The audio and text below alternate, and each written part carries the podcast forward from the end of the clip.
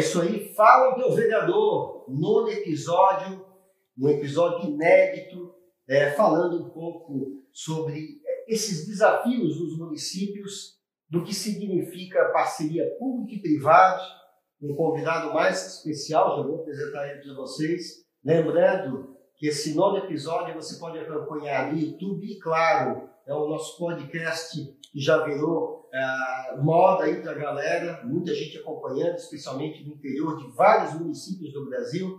Hoje, é, felizmente, temos não só vereadores, como pessoas, líderes comunitários, agentes sociais, é, aprendendo um pouco e ensinando um pouco, porque a gente recebe um feedback muito legal. Fala para o vereador, para você, que está na ponta, que está no município. O problema acontece aí, não em Brasília. E esse é o nosso foco, trazendo sempre um convidado muito especial e hoje para tratar como esse município, que é referência não só em Santa Catarina como no Brasil, conseguiu superar vários é, problemas, está lidando com vários é, empecilhos que surgem na administração pública e fez da parceria pública e privada um dos instrumentos para transformar o que é hoje Balneário Camboriú é, para o mundo, né? porque é uma cidade internacional. E lembrando aqui, que grande abraço aos nossos parceiros, né? Esse, o Fala para o Vereador é uma parceria que não se faz só, né? Então o CIAP Brasil aqui sempre, lado a lado comigo, buscando é, levar a você essas ideias. Né? Sonho que sonha só é só o sonho que sonha só. A parceria, o junto, se faz de concreto as ações que a gente vem fazendo por aí. Lembrando que nosso episódio número 10 já tem convidado, é isso aqui. No episódio número 10 nós vamos estar com Marcelo Ramos Pellegrino Ferreira. E é um, vai ser um episódio imperdível também, como o episódio de hoje, então já anote na sua agenda. Mês que vem, episódio 10, teremos o doutor Marcelo falando um pouco aí de eleições, do que aflige os, os vereadores e os agentes políticos no que a gente pode falar dos problemas pré-eleitorais, eleitorais e mesmo após as eleições, quais são os grandes desafios da democracia moderna. Mas hoje, o que nos leva aqui, esse assunto que é um assunto fundamental. Ah, identificar problemas, identificar erros são importantes, mas não adianta identificar esses problemas e erros, ou mesmo esses desafios, porque às vezes as coisas aparecem na prática, as coisas vão é, se apresentando e você tem que procurar caminhos, superações. E penso é, que o município de Balneário Camboriú é, tem sim é, se comprometido e enfrentar os problemas que aparecem, os desafios que aparecem. Então, hoje, nada melhor do que está lá na ponta, vivendo o município, vivendo a angústia, sofrendo, no bom sentido, a ação do Ministério Público. O Ministério Público tem que cobrar, sim, mas ao mesmo tempo tem que ter a sensibilidade para buscar soluções a esses problemas. E ele está do outro lado da mesa, nada mais, nada menos do que Juliano Cavalcante, procurador-geral do município de Balneário Camboriú. É, bom dia, Juliano, satisfação estar aqui contigo. Obrigado por aceitar o convite. Inicialmente, antes de tentar puxar alguns assuntos aqui, eu gostaria que cumprimentasse nosso público lá no município, a dona Maria, lá em Pinhalzinho, que está nos assistindo, até o seu João, que está é, mais um mês, Juliana, tentando uma consulta no hospital e não consegue. Esse é o nosso público, o vereador também lá que está na ponta e ele quer escutar como o Balneário Camboriú conseguiu ser a potência que é hoje. Obrigado, bom dia e seja bem-vindo. Bom dia, Afonso. Bom dia a todos. Bom dia especialmente aos vereadores, né? Essa, esses guerreiros, né, que estão aí no, no dia a dia fazendo essa interligação entre a população e o poder executivo e muitas vezes o Estado, a União, é, dizer que é, é um prazer estar aqui nesse programa tão importante que tem levado tantas informações. Eu fui, é, durante cinco anos, é, assessor jurídico na Câmara de Vereadores de Balneário Camboriú e, e, nesse período eu aprendi muito. Eu digo que foi a minha grande escola. porque por ali passam os mais variados temas e esses é, temas nem sempre são temas tão simples ou, ou, ou, temas leves, né? Muitas vezes o vereador ele se depara com, com temas bastante complexos e com certeza, né? A informação, é, com certeza, a, o diálogo e o contato com outros órgãos, com outros profissionais, ele é de grande valia, né, para que aquela atividade seja melhor desenvolvida. Então, é, de um modo muito especial, eu cumprimento aqui aos vereadores desse Brasil é, afora. Obrigado, Juliana. Muita coisa para falar hoje, muita coisa para aprender.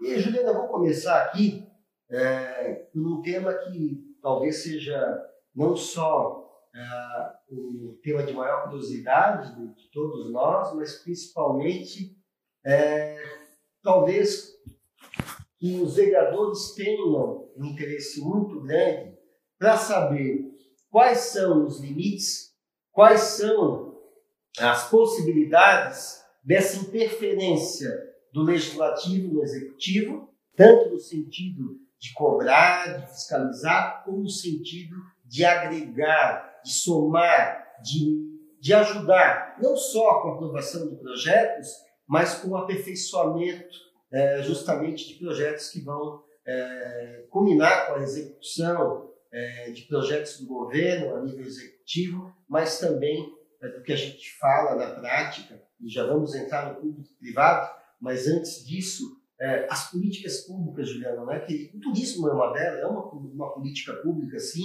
mas tantas políticas públicas importantes. É, eu digo turismo porque o potencial é, turístico de Balneário Camboriú reverte positivamente para todos os municípios, né? seja em retorno do turismo que dá diretamente e indiretamente, né? quanta gente, quanto emprego gera, gira economia, né? é, favorece em vários aspectos todos os, os moradores do município de Balneário Camboriú. Então, a primeira indagação que a turma quer saber, especialmente pelo, pela tua experiência, nos dois lados, né? lá na, na vereança, assessorando, e agora é, na chefia da Procuradoria do município de Balneário Camboriú, como fazer esse link e saber quais são os limites de espaço entre executivo e legislativo, notadamente para cobrar, como os legisladores podem cobrar e como os vereadores principalmente podem agregar, somando ideias e fazendo parcerias com o executivo. Bom, Afonso, eu penso que o poder legislativo, ele muito além daquelas duas funções precípuas dele, né, que é a a fiscalização e é, legislar, né, criar leis, ele é sim, né, ele é sim um, é, um ente que auxilia e contribui para que as coisas ocorram, né? Então aquela aquela velha divisão, né, de, de, de poderes, né? Ah, o legislativo que é, é, faz as leis e fiscaliza o executivo, que, é, é que, que, executa, né? que é, é, faz com que as coisas aconteçam, e o legislativo que diz a, a, que, que julga e, e, diz o direito. Né? Então eu penso que essa velha divisão, ela com o passar do tempo a gente começa a perceber que cada vez essas diferenças né, elas é, é, estão menores. Né? Não é que, que ah, não existe mais a divisão entre legislativo e executivo, não é isso. Claro que cada um continua tendo a sua função principal. Agora, o legislativo também é responsável e também pode contribuir para que o executivo faça bem o seu papel. Né? Ele também pode contribuir para que, é, é, eventualmente, as coisas deem certo. Né? Assim como também o Judiciário, assim como o Ministério Público e outros, outros órgãos né, que não são poderes propriamente ditos, mas que também é, contribuem. Então, eu penso que o legislativo, ele. E aí é uma questão cultural, né, que, a par dos embates políticos, né, a par do, do vereador, muitas vezes, é, é ser de uma, de uma é, é ala política diferente lá do, do, do, do, prefeito, né, ou do grupo que eventualmente esteja exercendo o executivo, mas a verdade é o quê? É a visão do bem comum. Né? A partir do momento que o vereador ele vem, visa, né? ah, eu vou fiscalizar, eu vou propor políticas públicas, eu vou participar, né? ele vai contribuir. Né? E essa contribuição ou essa participação ela tem que ser sempre é, visando o bem comum. Ah, eu vou fazer uma crítica. Não adianta eu fazer uma crítica por, pelo simples, simples fato de criticar. Eu sou oposição. Vou fazer uma crítica para que aquilo que está sendo feito, na minha visão, de forma equivocada, seja feito de forma correta. É? Eu vou fazer uma crítica para que é, é, a coisa saia melhor do que pode ou, ou, do que sairia. E a gente tem visto, né? hoje, é, uma consciência por parte do legislativo que é, é, um pouco um pouco mais avançada nesse sentido, né? Ah, o vereador trabalhando pelo benefício comum, independente do, do prefeito ser de uma outra de uma outra ala ou de um outro partido, enfim, né? Então, é, é, o, o, que eu, o que eu vejo é que é, as críticas, as proposições, elas devem vir né, sempre com aquela finalidade de contribuir para que as coisas aconteçam. Né? A, a, velha ideia né, do quanto pior, melhor, aqueles embates políticos que, é, é, que, que, não, não visavam simplesmente a correção, e, né?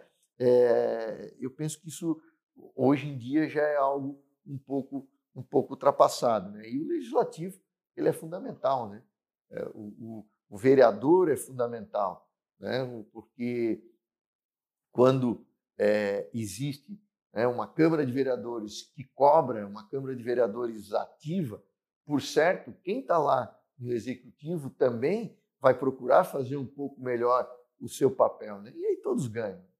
Eu tocasse num ponto fundamental, Guilherme, que é que muita gente pergunta, e fica até feliz de, de de tu ver que a coisa está melhorando, mas muita gente, e eu, eu confesso que às vezes também me pego no mesmo caminho, especialmente vendo os nossos exemplos a nível nacional, né, numa política polarizada, uma política que, que às vezes parece contaminada, bem negativamente mesmo, né? Eu, eu me pergunto o seguinte, né, Juliana? É, como romper né, essa lógica é, do, do quanto pior, melhor, ou, por exemplo, né, um prefeito que tem a maioria na Câmara de Vereadores tem as contas reprovadas tecnicamente no Tribunal de Contas, porque realmente tinham que ser reprovadas, cheio de equívocos e, e, enfim, de irregularidades, mas ele tem a conta politicamente aprovada na Câmara de Vereadores porque tem a maioria, fez um acerto, é, deu benefícios, deu cargos,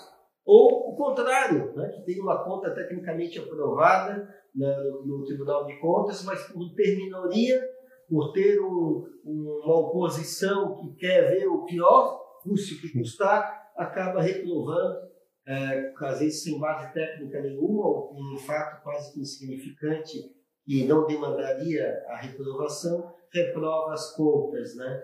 Então, é, especialmente nesse tempo, né, Juliano? Parece que essa virou torcida de futebol, e torna a repetir, pelo menos olhando lá para cima, né? essa polarização, não se vê uma terceira via, se vê o candidato da direita, o candidato da esquerda, e parece que se você critica um dos dois, você é do outro. Se você elogia algum ato, alguma ação de um dos dois, você é do outro. As pessoas não podem mais dizer, eu não concordo com isso, eu concordo com isso, isso eu acho certo, isso eu acho errado, seja de onde for. Porque ninguém vai estar absolutamente certo em tudo e ninguém vai estar absolutamente errado em tudo. Então, como fugir na tua visão aí, de dentro lá mesmo, dessa lógica de quanto pior, melhor, e o meu time de futebol tem que ganhar a qualquer preço? É, eu penso que é, é, é uma questão cultural, né? Uma questão cultural. É, quanto é, quando tu parte para uma, uma situação né, de polarização, de oposição a qualquer custo ou defesa da situação a, a qualquer custo, com certeza a, a população perde, né? com certeza é, acaba existindo aí é, algo que não, não é bom. Né? É, o que eu vejo, na, na, minha visão, é que, e aí falando de, de vereador, trazendo para a Câmara de Vereadores, é que precisa manter uma, uma independência. Né? Independência não quer dizer é, tu não ter lado. Independência quer dizer o seguinte: olha, a partir do momento que é algo que não está legal, que eventualmente não, não, não for algo que tu concordes, mesmo que eventualmente seja né, de um aliado ou tenha partido de um aliado político, tu tens aí a capacidade de levantar a mão e dizer, olha, peraí, eu acho que isso aqui não deveria ser assim. Né?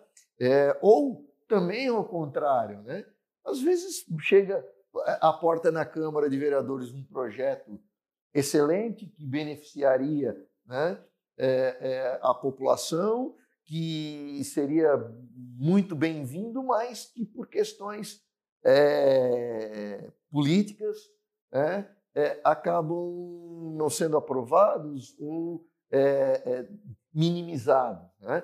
É, então, eu penso que a independência, e, e, e isso né, lá no, no, início da nossa Constituição, lá nos primeiros artigos, né, é, os poderes são harmônicos e independentes entre si. Né? Eu vejo que essa independência de ideias né, ela é, é um caminho para que é, não se caia nessa do quanto pior, melhor. Né? Infelizmente, hoje, a gente tem essa polarização, e aí, voltando aí para o cenário nacional, isso é muito também, né, muito por conta das redes sociais. Né? É, a gente verifica que há né, ali a, a, o encaminhamento e o direcionamento de opiniões é, de, de, certa forma, que muitas vezes dá a impressão que, poxa, tu só, tu só vê opinião de um lado, de um lado, de um lado, mas é, é, tudo programado, né? não é verdade?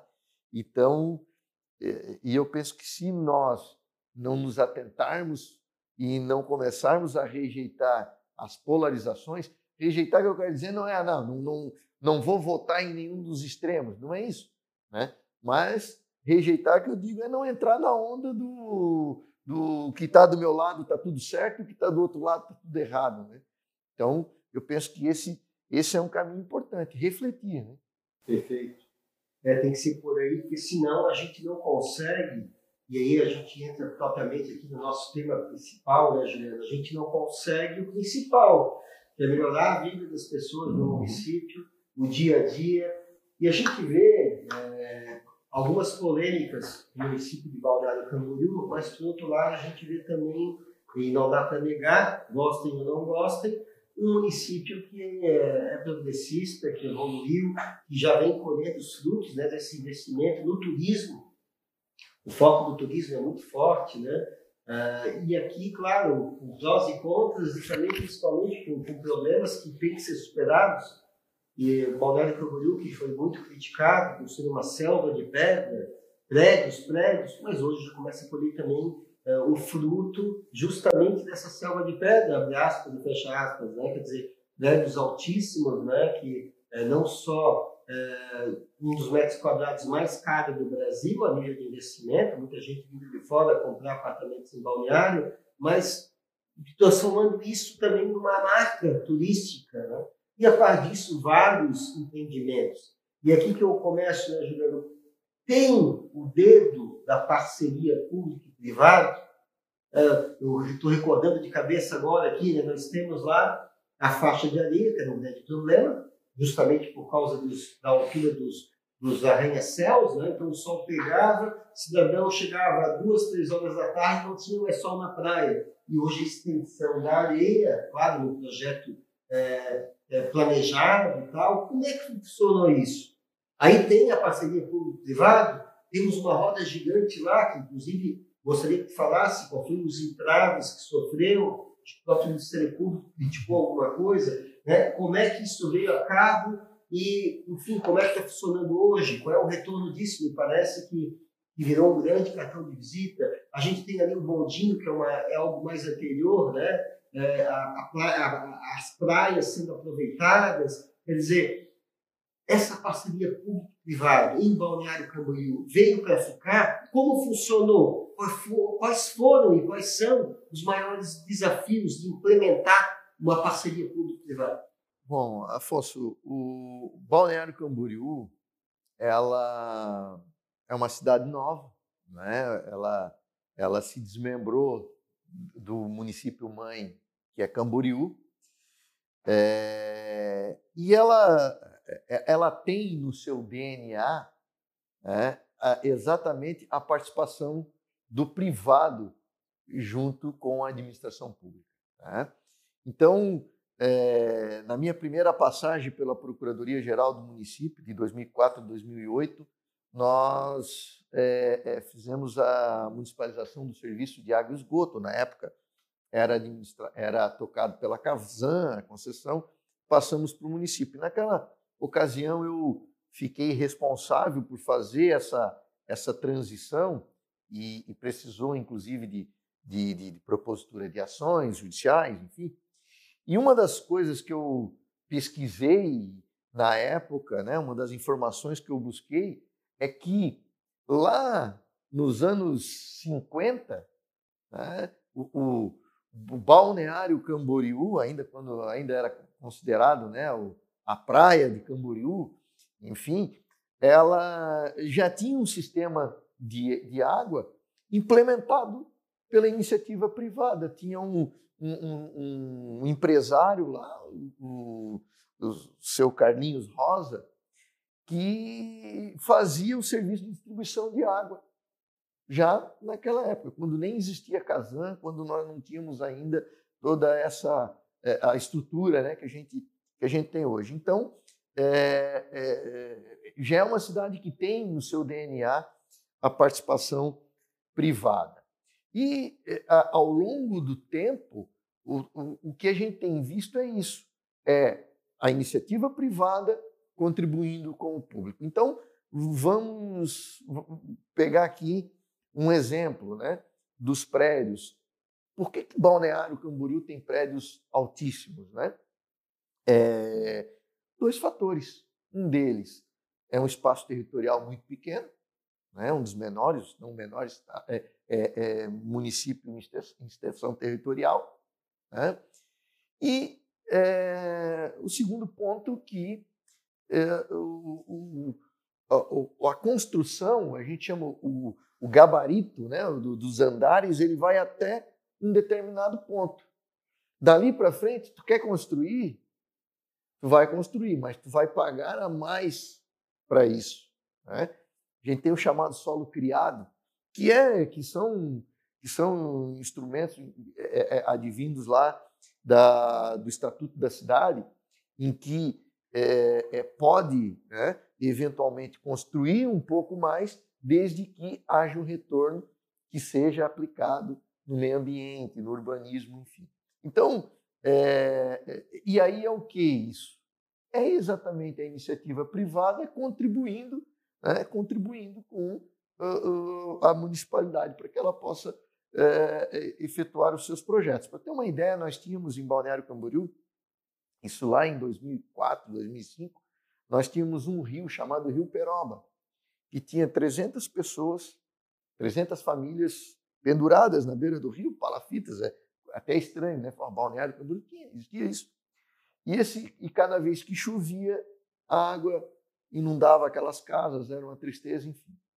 É, então, quando se instituiu uh, o solo criado em Balneário Camboriú, ficou estabelecido que o valor relacionado ao solo criado, que é o, um pagamento para que tu possa construir um pouquinho mais, ele reverteria para resolver aquele problema que foi que seria o quê? Seria é, é, retificar o rio que ele era cheio de curvas, retirar as famílias é, que estavam, que viviam à margem do rio, é, colocá-las num conjunto habitacional e fazer uma avenida, que é a chamada Sexta Avenida em Balneário Camboriú. Isso foi feito. Né? Então, é, é, quando houve um questionamento da constitucionalidade é, da lei do solo criado em Balneário Camboriú, isso lá por 2007, eu era procurador-geral do município, nós fizemos a defesa no Tribunal de, no Tribunal de Justiça, mostrando, olha, é, a alegação é de que seria inconstitucional porque fere o, o, meio ambiente, enfim, mas olha aqui o que, que foi feito com o dinheiro, né? Ou, ou para que, que serviu isso. Né? Então, aquilo foi um demonstrativo de que é, nem sempre tu construir para cima é tão prejudicial quanto se fala, né? Muito pelo contrário, isso tem um retorno. Né? Muitas vezes tu ocupa menos espaço. Né? Às vezes a gente diz assim, ó, o que, que é melhor? Eu pegar em 5 mil metros, construir um andar, mais os 5 mil metros inteiro, impermeabilizar tudo, ou de repente eu deixar desses 5 mil metros, deixar 3 mil metros livres e construir em 2 mil metros para o alto. O que, que é melhor? Né? Então, é, essas são análises que precisam, ser, serem feitas. Mas aí, voltando à iniciativa é, é, público-privada, é, recentemente, por exemplo, ao, o, o, alargamento da faixa de areia, que não visou, né, ele não visou especificamente resolver o problema da, da sombra na praia. Né? Acabou sendo uma, um benefício extra. Né? Ali, na verdade, ele foi uma, uma obra de cunho ambiental, né, que visou é, evitar o, o, avanço o avanço do mar né, para a Avenida Atlântica e criar um espaço um espaço maior né, de é, urbano ali, né? Então tanto na areia da praia quanto na Avenida Atlântica, né, que ela será toda remodelada, nós teremos ali um, um parque ao céu, a céu aberto, né, com com vegetação nativa, com pistas de, de bicicleta, de, de é, equipamentos de micromobilidade, enfim. A ampliação da faixa de areia, por exemplo, os estudos foram bancados por uma associação de empresários de Balneário Camboriú, que contrataram um estudo técnico, pagaram pelo, pelo estudo técnico, que era é, é, é algo muito caro, né?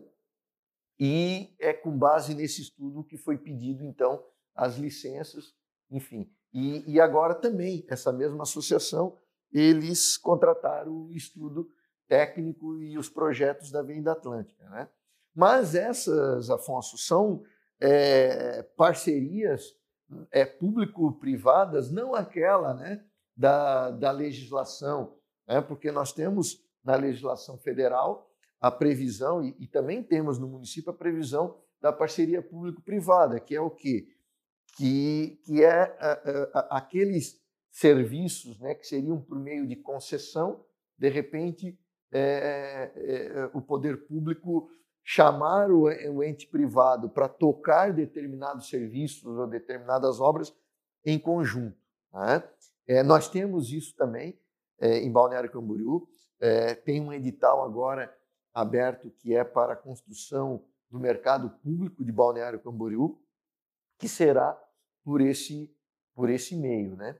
É, mas nós temos outros outras é, outros empreendimentos que foram feitos também nesse nesse molde. Aliás, a nossa lei orgânica, a lei orgânica do município de Balneário Camboriú, ela prevê que é, os empreendimentos de turismo devem receber uma atenção especial por parte do poder público. E o nosso plano diretor, que está para ser revisto agora, ele prevê que é, é possível a aprovação de projetos especiais do ponto de vista turístico. Né? E aí é, tem uma aprovação é, especial, com análise pelo Conselho da Cidade, enfim, todo, todo um procedimento. mas é, também acabam né, se constituindo em, é, é, em empreendimentos que têm ali tanto a participação do poder público quanto da iniciativa privada. Juliano, né, até tive uma grande dúvida. Lembrando a você que Fala Teu Vereador é uma parceria com o SEAP Brasil que tem dúvidas dos nossos espectadores. Então, a gente já recebeu algumas perguntas e eu, eu acabei no, avisando o nosso convidado que nós temos em todo o Fala Teu Vereador a participação do Zé Borboleta. Pensa um cara ranzinza, Juliano. Ele vem aqui no, no, no, meu ponto, aqui no ouvido, e sei, eu tenho que até às vezes traduzir a pergunta dele, porque ele é grosseiro, estúpido e mal educado. Né? E ele vem sempre com uma bucha, então te prepara aí. É bucha, como diz. Né? É, ele sempre vem, ele acha que sempre tem uma fé nas coisas, sempre vê no lado errado. E claro, eu vou, logicamente, lançar o, o, a pergunta, o questionamento do Zé Borboleta. Deixa eu só perguntar, ele é parente de Dirceu Borboleta, aquele lá do, do Bem Amado? É, também morador de Sucupira. Né? Mas, lembrando a você, né, doutor Juliano Luiz Cavalcante, hoje, nesse é, episódio fantástico né, do Fala para o Vereador, o papel dos vereadores de incentivo ao empreendedorismo público e privado. Doutor Juliano, queria lhe dizer que o professor Pedro Nevado, aqui a obra do professor Pedro Nevado, adoção e controle das decisões públicas, integridade e legitimação institucional pelo acerto. O professor Pedro Nevado, com essa obra que é universal, ele nos traz um questionamento aqui, antes de entrar na pergunta do Zé Borboleta, e tem a ver com a nossa conversa. Você que é vereador, editora Hábitos, entre lá e pré-lançamento dessa obra fantástica. Doutor Juliano, o professor Pedro Nevado, ele fala justamente que essas decisões pelo acerto, elas vêm da composição do que a lei determina e da experiência prática de como viabilizar e executar em favor do município. E aí já falasse um conceito que é subjetivo, mas ele pode ser ele pode ser qualificado na vida prática das pessoas, que é o bem comum. É como isso vai atingir, se não todos, a maior parte dos moradores, dos cidadãos daquele município. E a minha pergunta, justamente do nosso tema, pegando a deixa aqui do, professor Pedro Levado, é como, eu vou dar, eu gostaria de falar especificamente de casos concretos que interessam lá para a gente. Me ajuda aí. A roda gigante é um grande empreendimento, temos lá o aquário, não visitei ainda, diz que é muito bonito, né? O aquário hum. é também. Já está em pleno vigor lá o negócio. Sim, sim, tá. E temos também, me ajuda aí, o terceiro grande empreendimento. Aí. Agora o, o Centro Eventos, né? Centro de Eventos, exatamente. Então, estamos falando de grandes investimentos. Pergunto porque não sei. Esses três investimentos, roda gigante, aquário, centro de eventos, são empreendimentos exclusivamente públicos, exclusivamente privados, ou justamente vem dessa parceria público-privada? É, esses empreendimentos vão, vão, começar pela roda gigante. Né?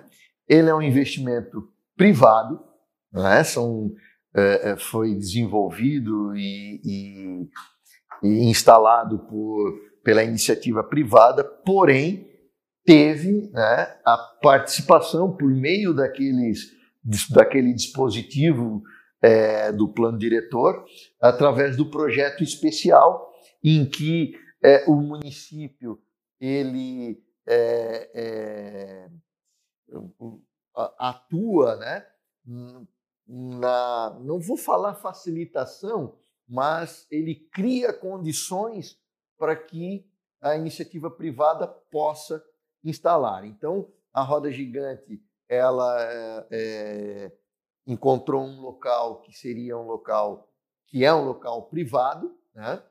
É, tinha um acesso da roda para a roda gigante que é, era um acesso público, né? foi ali então estabelecido a forma que, que seria instalado, a forma que, que seria é, é feito, né, de, de, qualquer forma, essa, essa possibilidade de acesso. E o poder público fez tudo aquilo que é, é, poderia, né, ou que estava ao alcance para que houvesse a instalação. Né? É, mas é financiamento privado, né? dinheiro privado. Mas o município entrou no quê? Na, é, é na criação das condições adequadas para que ela pudesse se instalar ali. Então, é, não basicamente, as questões legais mesmo. Né? Então, é, é, encaminhou o projeto ao Conselho da Cidade, debateu o projeto com o Conselho da Cidade, encaminhou para a Câmara de Vereadores. Na Câmara de Vereadores né? é, houve um debate é, é, a esse respeito, foram, foram é, propostas algumas alterações, enfim, é, aí o município colocou algumas condicionantes, né? Então, por exemplo, nós temos um deck que vai por todo o costão da praia lá no, no na Barra Norte.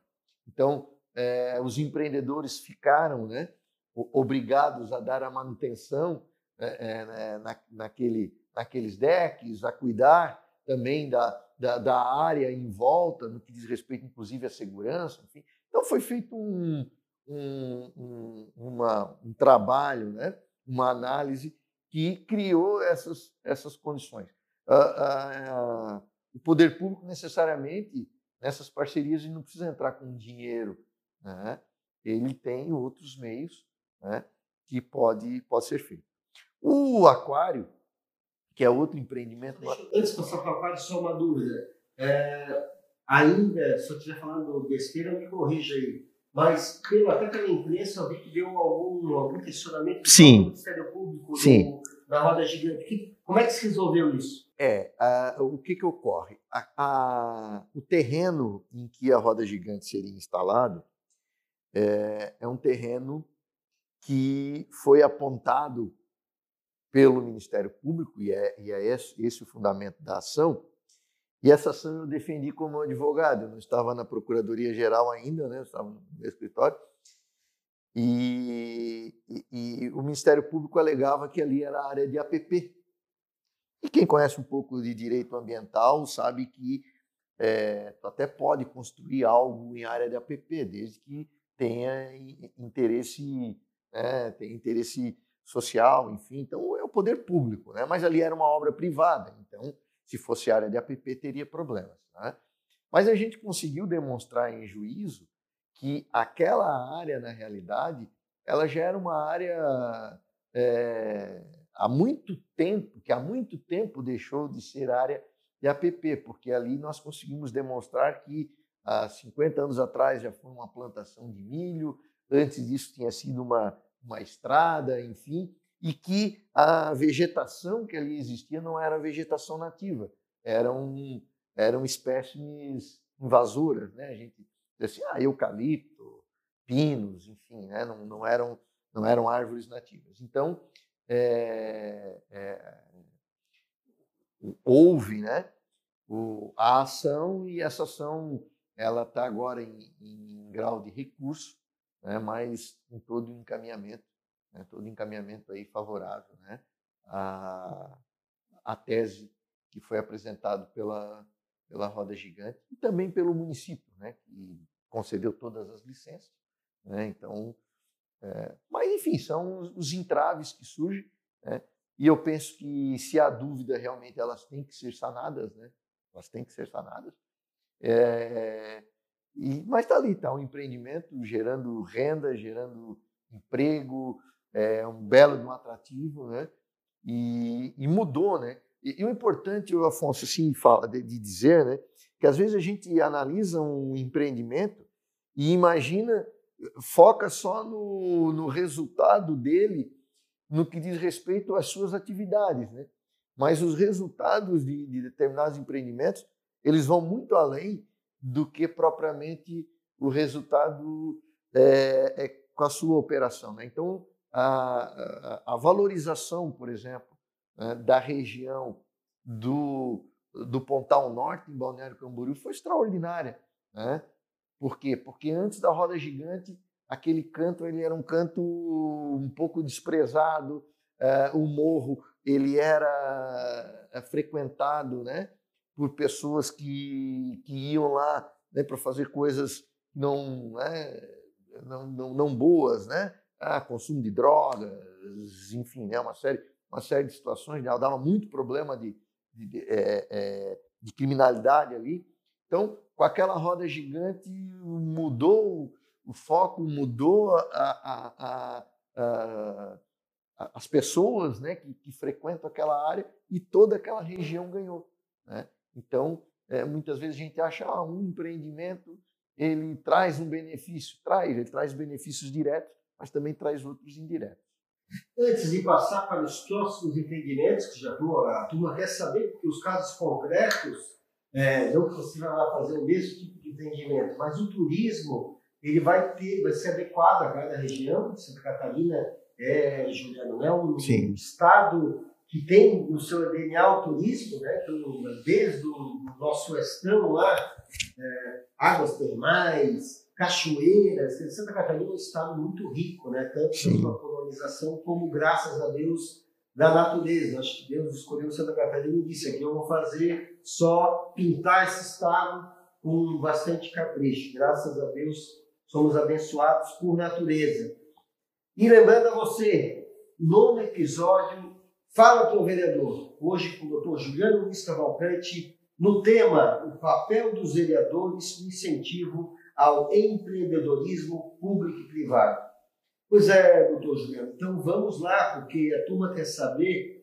O aquário eu não conheço ainda, mas já ouvi boas referências é, sobre o empreendimento. Já está dando retorno? Como é que está o sucesso disso? Novamente a pergunta: é um empreendimento público-privado? Como é que funcionou a participação do município nesse empreendimento? É, mais uma vez, é exemplo do que nós tivemos com a Roda Gigante. Ah, o aquário ele é um empreendimento privado também. Tá? É, ele foi instalado no ano de 2020, então, bem na época da pandemia, ele foi inaugurado e levou, ah, funcionou duas semanas, depois teve, teve que fechar. É, mas é, foi um sucesso estrondoso. Né?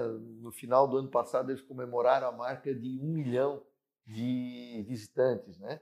Então, é, é um empreendimento que, que tem 250 pessoas empregadas. Né?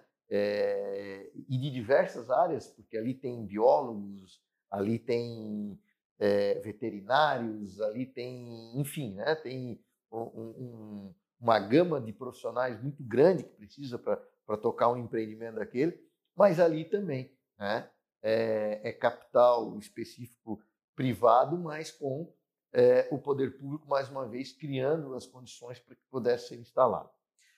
Passando para o Centro Eventos, o Centro Eventos já é um pouco diferente. O Centro Eventos foi construído pelo poder público, né? é, ali tem recursos federais, recursos estaduais e recursos do, recursos do município, e foi concedido para a iniciativa privada para que ela fizesse a operação. Então, na, no, na semana passada, foi aberto, né, o nome disso, Expocentro, Balneário Camboriú, Júlio Tedesco, e e vai ser um divisor de águas para Balneário Camboriú, porque o grande problema das cidades que vivem né, é, do turismo é, no litoral é a sazonalidade, né, que faz com que no período de inverno diminua muito o número de visitantes. É, com o Centro Eventos, é, é, a possibilidade de ter movimento também né, no período fora de temporada é, muito grande. Então, por exemplo, é, só de shows ali é, já foram anunciados cinco shows é, grandes, nas, shows nacionais, é, Roberto Carlos, é, os 50 anos de Chitãozinho e Chororó, feiras, né?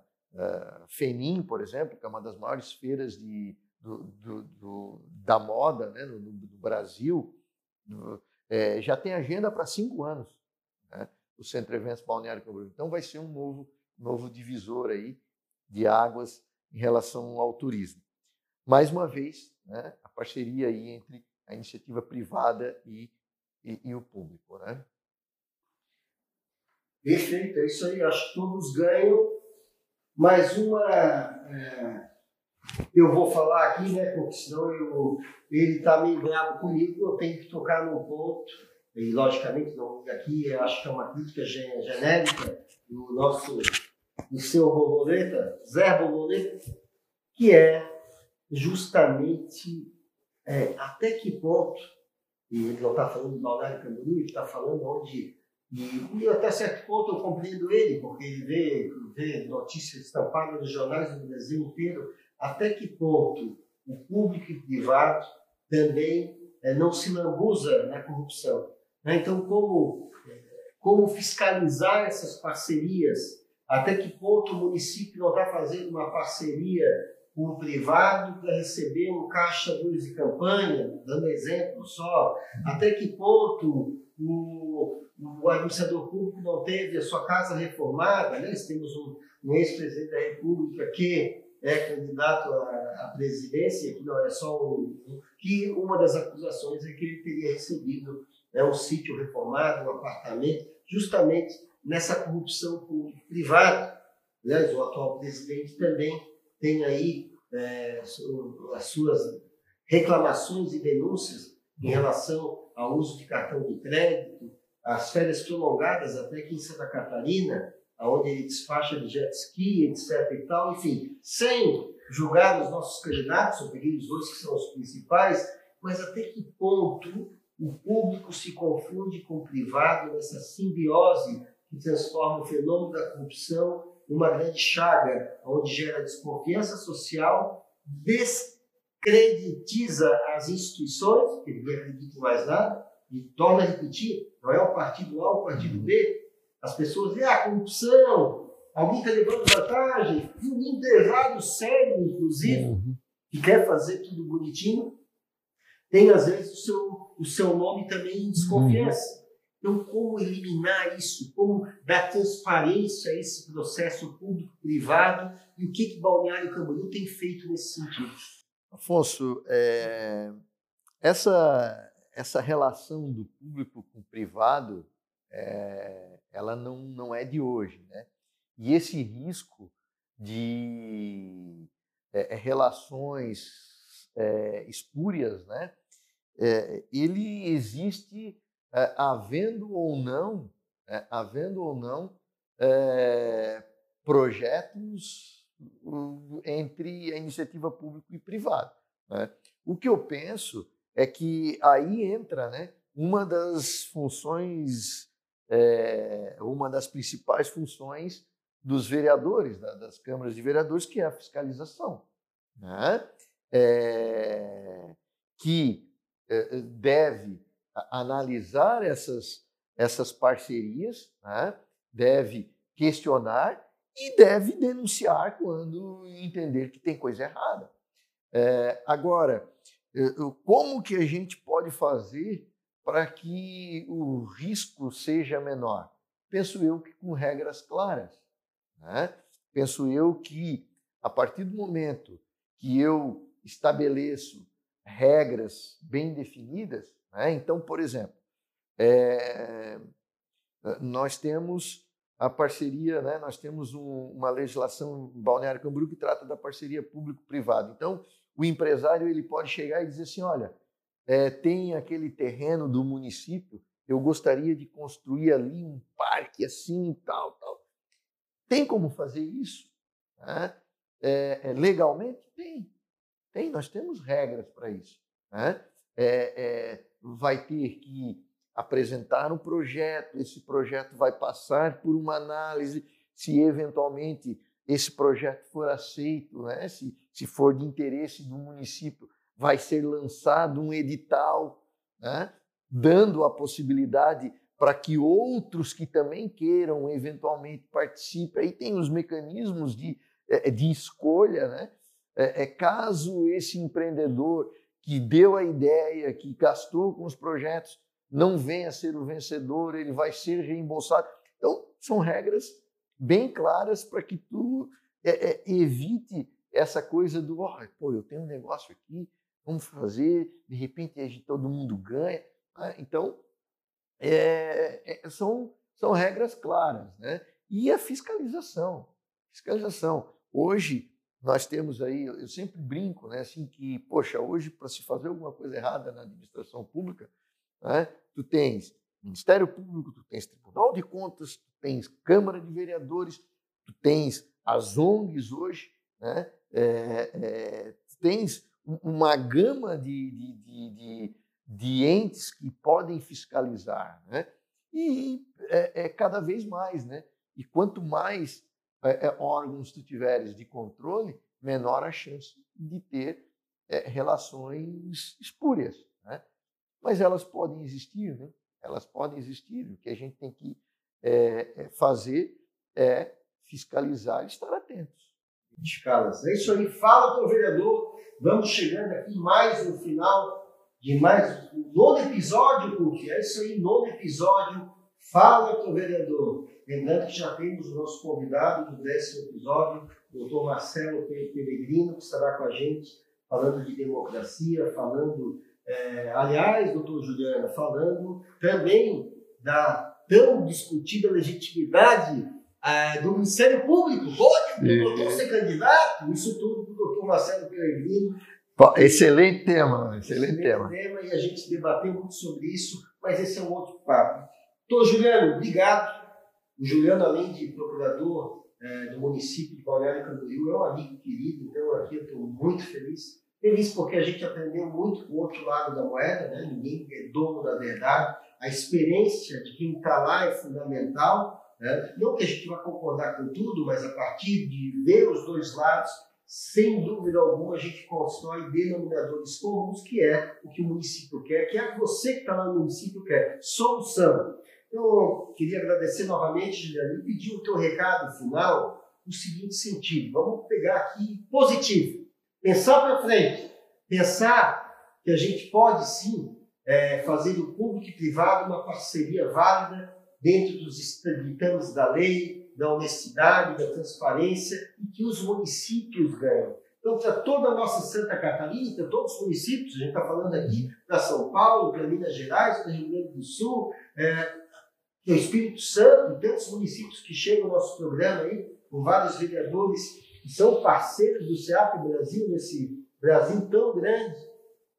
Grande recado, como conciliar, e o recado que vai para o nosso vereador que está no município, é, como o vereador pode contribuir para fazer do turismo um potencial a partir dessa parceria público-privado? Qual seria, na tua visão, se tivesse que resumir, é, a grande ação, a grande interferência positiva para potencializar essa parceria público-privada dos municípios, notadamente no turismo. Qual é o papel do vereador?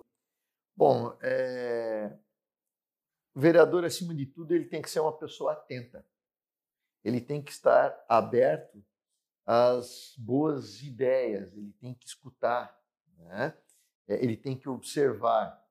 E, e ele, é, a partir do momento que se depara né, com uma, uma boa ideia, com um bom projeto, ele pode sugerir, seja lá através das indicações, seja através né, da propositura de projetos de lei. Aliás, né, um, bom começo, verificar se o seu município tem lei que trate da parceria público-privada. Né? verificar lá na sua lei orgânica, no seu plano diretor, se existe algum tipo de incentivo, algum tipo de tratamento diferenciado para o turismo, que hoje é, sem sombra de dúvidas, um grande gerador de emprego e renda. Eu só quero dar um dado é, a respeito de Balneário Camboriú, para que se tenha uma ideia. É Balneário Camboriú, ele hoje, né, é, embora é, haja essa visão da selva de pedras, né?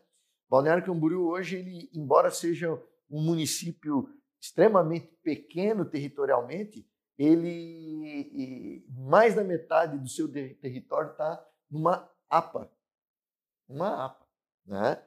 numa área de proteção ambiental municipal, instituído pelo município, e, e foi recentemente né, agraciada aí com um, prêmio em direito, é, um prêmio ambiental como a cidade mais saneada do estado de Santa Catarina, dentre as mais saneadas do Brasil, com 98% de coleta do seu esgoto e agora e caminhando a passos largos para 100%. Vai ser uma cidade 100%, e isso é, através de recursos, muitos deles é, captados aí né, por meio da, é, de empreendimentos de turismo, que é a nossa, a nossa indústria. Né? Então, eu penso que é, quem está tá lá, no, lá no interior, né, tu falasse aí de Santa Catarina, né, poxa, nós temos. A minha mãe hoje está em Itá, né? Está lá no Estão, né? e mora na praia. Mora na praia. Né? Então, Santa Catarina tem é, é, é, opções né, turísticas gigantescas. Né? E a gente fala de Santa Catarina porque é o que a gente conhece, conhece é, é, mais de perto, né? mas com certeza os, nos outros estados a mesma coisa. Então, eu penso que um bom começo para os vereadores, de fato, é fazer uma boa pesquisa na sua legislação, ver o que tem né? e começar a propor, começar a debater, chamar os, os, os colegas de Câmara, chamar o pessoal do Executivo e é, é, fazer movimentos né, aí no sentido de fomentar né, essa, essa indústria tão importante e que gera tanta, tanta renda. Né? Eu tenho certeza, você que está em dúvida, você que é procurador do município, você que é vereador, qualquer coisa, liga lá para o procurador de Balneário Camboriú. Pode incomodar o doutor Juliano, porque efetivamente a gente quer isso. A gente quer ver o nosso estado próspero, superando né, as dificuldades e crescendo e conciliando. Né? Essa é uma notícia que eu não sabia, que o doutor Juliano nos traz em primeira mão, né? Essa, esse selo que Balneário recebe aí do meio ambiente, da preservação, e notadamente é, algo fundamental, né? O saneamento, o saneamento básico ele é um fator, Juliano, que ele, qualquer pa, país com qualidade de vida, com índices de desenvolvimento, ele tem no seu saneamento básico realmente uma, uma diretriz, ele é um selo ali Infelizmente, Juliano, no Brasil, eu que me dedico muito ao estudo da educação, mais de 78% das escolas públicas brasileiras não têm saneamento básico. Então vejam o nosso desafio. Mas Balneário Camboriú vai dando um bom exemplo. E hoje, nesse bate-papo muito legal, eu agradeço mais uma vez e esperamos vocês no próximo Fala com o Vereador. Até a próxima. Thank you.